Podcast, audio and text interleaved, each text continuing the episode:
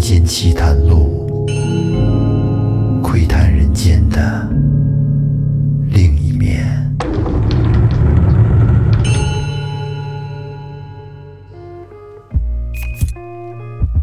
各位听众朋友，你们好吗？我是老岳，欢迎收听复古宇航员制作的《民间奇谈录》。有句老话说得好：“三百六十行，行行出状元。”那么，真的有三百六十行吗？是多一行没有，少一行不全，是这样吗？其实并不是。所谓的三百六十行呢，它实际上指的是各行各业的行的，也就是社会工种吧。它是一个虚数，就泛指有很多啊，仅此而已。如果搁到咱们现代来讲，那可是比古代的行业要多得多得多。那在古代都有些什么行当呢？据史料记载，关于行业，自唐朝开始就有关于这三百六十行的记载。大概给您说几个，比如说肉丝行、工粉行、成衣行、玉石行、珠宝行、米行、面行、纸行、茶行、酒行、铁器行、药行、柴行、酱料行、杂耍行等等等等等等。关于这三百六十行的说法，还有一个典故，我给您讲讲。在宋朝的时候，有个新科状元叫叶元清，他刚考上状元，哎呀，有点膨胀，觉得自己呀高人一等，这就不行了，眼里头没谁了。骑着高头大马，正得意洋洋的跟街上走呢。当他走到一个路口的时候，只见跟那路上有一个樵夫，啊，跟中间瞅见他来了，不避不让。这衙役们都高喊着：“赶紧让道，让道！”这会儿，樵夫放下担子，站在马路中间说：“你一个新科状元，有什么了不起的？我跟你说，就是我小时候没有上学，但凡是我能上学，现在估计也得是个状元。”这叶元清听完了他说的这话，很生气，喝道：“你个山村匹夫，怎那么狂啊？”也太自不量力了！你还是老老实实砍你的柴去吧。然后这樵夫则不以为然地说：“我跟您说，这天下的学问呢多的是，咱们就说我这砍柴吧，我想怎么砍就怎么砍，你能吗？”这状元不信，于是樵夫就拿过来一块方木头，在上面画了一条线，然后举起斧头朝着这方木头。咣叽就往下一劈，结果正巧就沿着他画的那个线劈开了木头。而就在这会儿，又走过来一个卖油的老头啊，一个卖油翁，嘴里嚷嚷着说：“嘿，你这有什么了不起的？我告诉你，如果我要是樵夫，我也能这样。”这叶元清一听，怎么今儿我遇到的人都这么狂啊？便说：“好。”我买你一斤九两油，但是你得用手倒。这卖油翁哈哈大笑，就掏出一个小瓶儿，并且还在瓶口放了这么一个铜钱儿，让铜钱的那个小方口对着瓶口，然后他拿起油桶直接便倒。您还别说，他还确实有两把刷子。只见他倒下来的那个油，就跟一根线一样。落到了那钱眼里边，而且倒完了之后，上称一称，一斤九两油，一点儿都不差。这状元看完了这两个人的表演之后，叹了口气说：“还真是三百六十行，行行出状元呀。”当然，这故事可能是瞎编的啊，也没那么邪乎。但是在我小时候，确实听过这个故事，说的应该就是熟能生巧吧。在一个行业里边做的时间长了，就会练出这个行业里在别人眼里看来的那种绝活。而因为在古代的资源相对匮乏，生活条件呢也比较艰苦，人们为了生存，难免就会去做一些看起来不是那么光彩的行当。嗯，比如说做强盗。做妓女，或者是做乞丐，还有做小偷。很多朋友可能不知道，这小偷其实也是三百六十行里边的一个行当，而且这行的祖师爷就是大名鼎鼎的东方朔。为什么说东方朔是小偷的祖师爷呢？这还有一个传说。据说啊，在一次汉武帝寿宴的时候，宫殿前呢来了一只黑色的大鸟，这鸟从天而降。这汉武帝不知道这鸟是什么品种的，就问站在旁边的东方朔。东方朔回答说：“这是西王母的坐骑青鸾。既然这鸟过来了，就是意味着王母娘娘即将来为您做寿。”果然，这东方朔说的很准。没多长时间，只见西王母带着七个仙桃就飘然而至。西王母送给了汉武帝五个仙桃，自己还留下了两颗仙桃。这汉武帝吃完仙桃之后，觉得这桃不赖，又香又甜，味道好极了，而且还能有功能性，可以延年益寿。他就打算啊，把这桃核找地儿种一种，搞一搞这纯绿色、无污染的仙桃种植业。西王母说：“这个桃。”可不是一般的桃，它是三千年一结果。咱们这中原地薄，种不了，你种了它也不长。然后又指着东方朔说：“您知道吗？就是他，曾经三次偷吃我的仙桃。”这汉武帝听王母说完，十分的惊讶。于是从此之后，世人就都说这东方朔是神仙。而西王母的这蟠桃呢？要三千年才结一次果，而东方朔偷了三次，就说明他曾经经历过三次蟠桃的成熟。不说之前和之后的时间，就说他三次偷桃就已经经历了九千年。您说活了这么长时间的人，不是神仙是什么呀？而一般的小偷呢，也就是偷偷普通人的钱财呀、银两啊。而就算有名的小偷，无非也就是偷偷皇室的一些珍宝。但是像东方朔这样一偷直接就偷到了天上，偷到了西王母那儿，而且一偷就是偷三次的，对于这些普通小偷来说，实在是没法比。东方朔太强大了，所以说以前的这些小偷们就尊称这东方朔为祖师爷、鼻祖。而且呢，小偷是个有风险的职业呀，尊东方朔为鼻祖也是求个长久平安的意思。不过我觉得呀，这小偷和拦路抢劫的强盗还不一样。小偷是不声不响的给你把东西拿走，它隐蔽性比较强，而且还有一定的技术含量。而强盗则不一样了，强盗是明目张胆、理所当然的采用一些暴力手段。直接把你的东西给夺过来。其实，在古代，这小偷的名目有很多，门类特别齐全。比如说，从偷盗的方法来看，有着掀开屋顶的砖瓦，给房顶弄个窟窿，然后呢，顺着绳索下去的这种小偷；也有绝壁穿穴的小偷，就是把墙壁给凿一大窟窿。还有撬门行窃的小偷，还有专门盗墓的小偷，这个咱们大家应该比较熟悉，鬼吹灯、摸金校尉、搬山道人、卸岭立誓什么的。还有按这偷盗时间分类的，比如说有天还没亮就出去偷的，也有白天动手的，还有黄昏的时候动手的，还有晚上动手的。然而，为了小偷这一行呢能够源远流长，他们这行业。有一系列自己的规矩，咱也不知道这规矩是具体谁定的，应该是他们祖师爷吧。从创立这一行开始就立下了这些规矩，谁要是破坏了规矩，不用官府动手，小偷自己就会清理门户。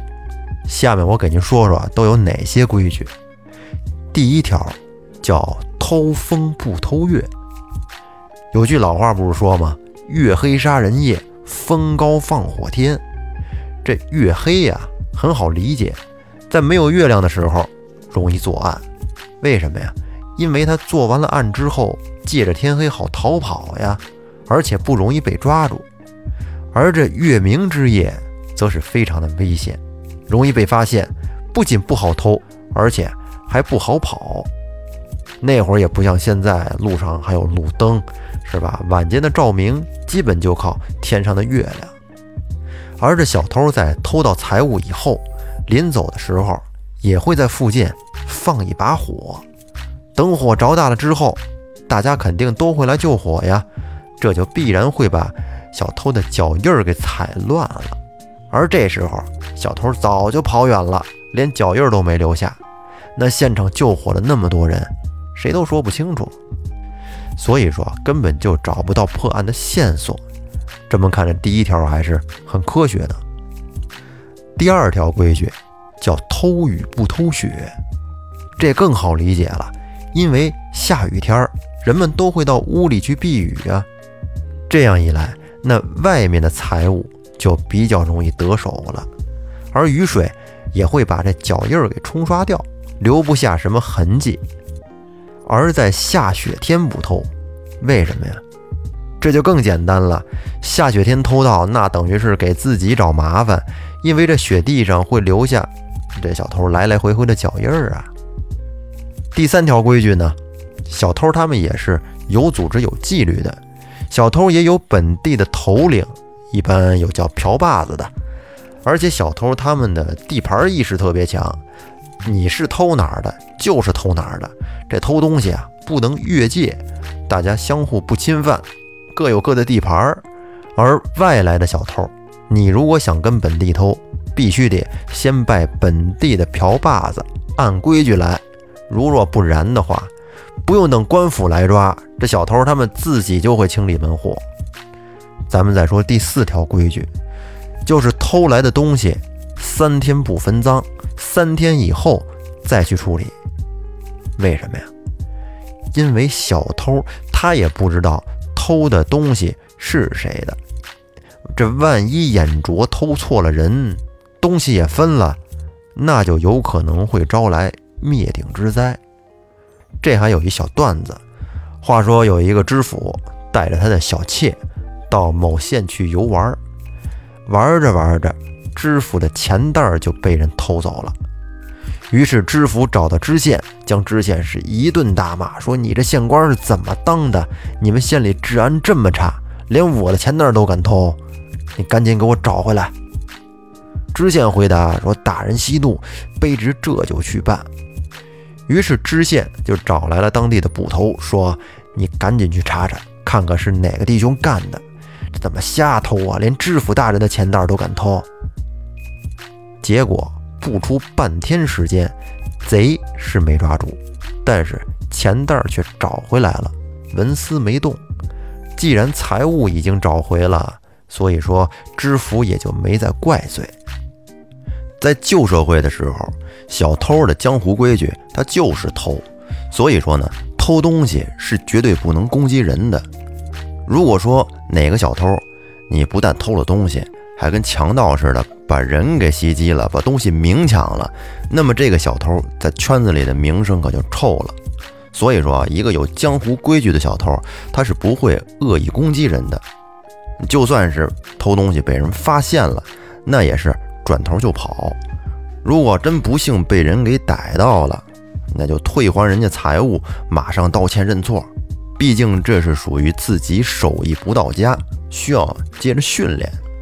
一般来说。如果小偷在大街上看见要饭的，可能都会给要饭的一点钱，算是积德行善吧。反正以前这小偷行业吧，人家有自己的江湖规矩啊，好多从业人员也比较守规矩。而到了现代，这小偷行业就被称为盗窃团伙了。我记得以前我看过一个关于小偷的口述，他说在当时他们那个团伙是属于踩点技术。盗窃还有销赃一条龙的运作，这一行就相当于一个贼船，一旦你的脚踏进去了，那就身不由己了。不是说想上就上，想下就能下的，否则不是被抓就是被打，下场是很惨的。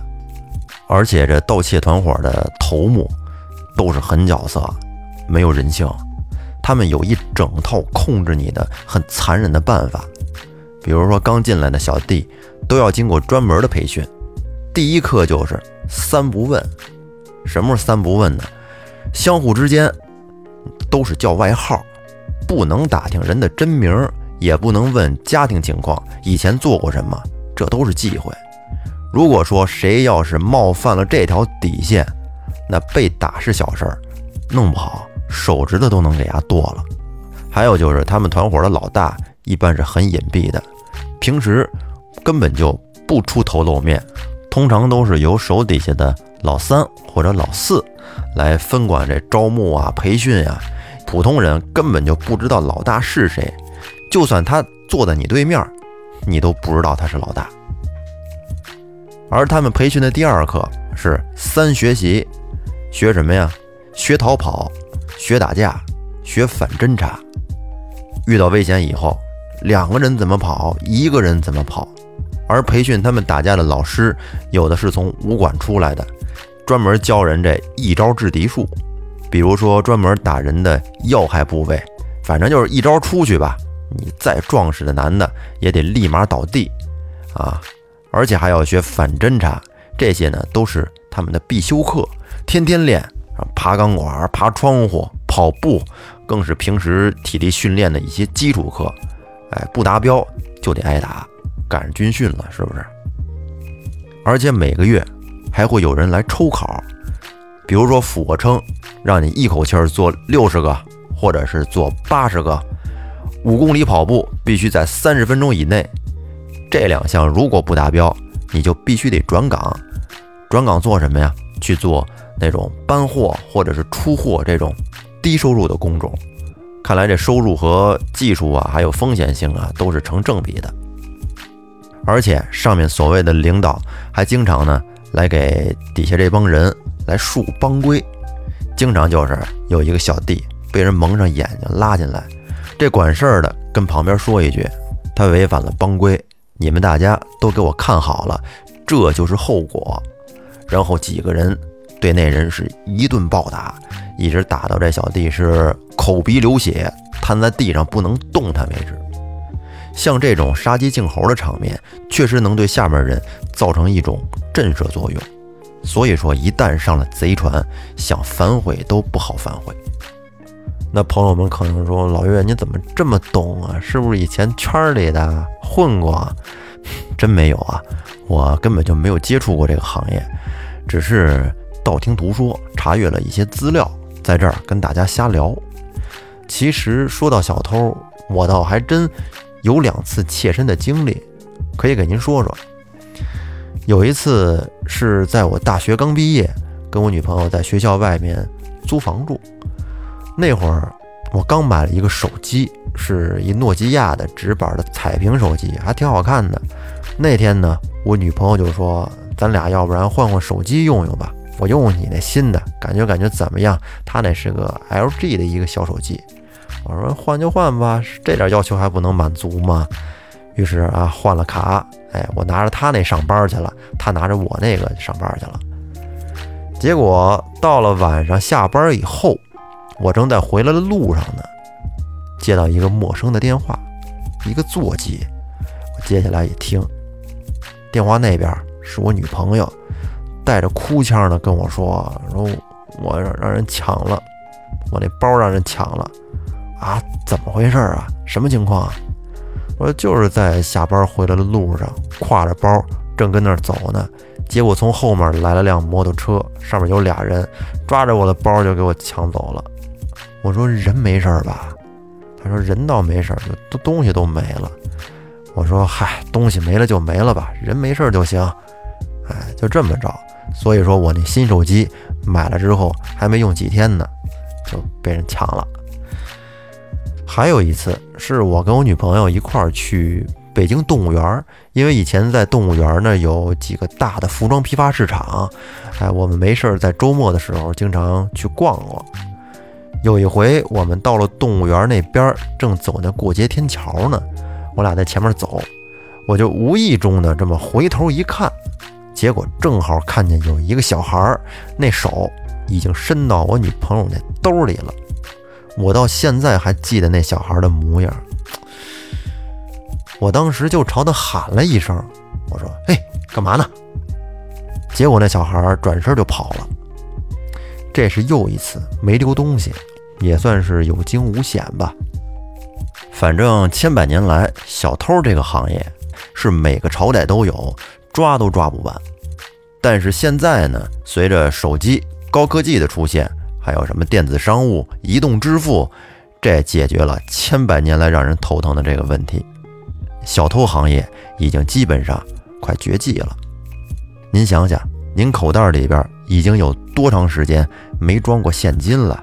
还有钱包，是吧？偷什么呀？如果说以前智能手机还没兴起的时候，那小偷可以偷手机，偷完了去卖。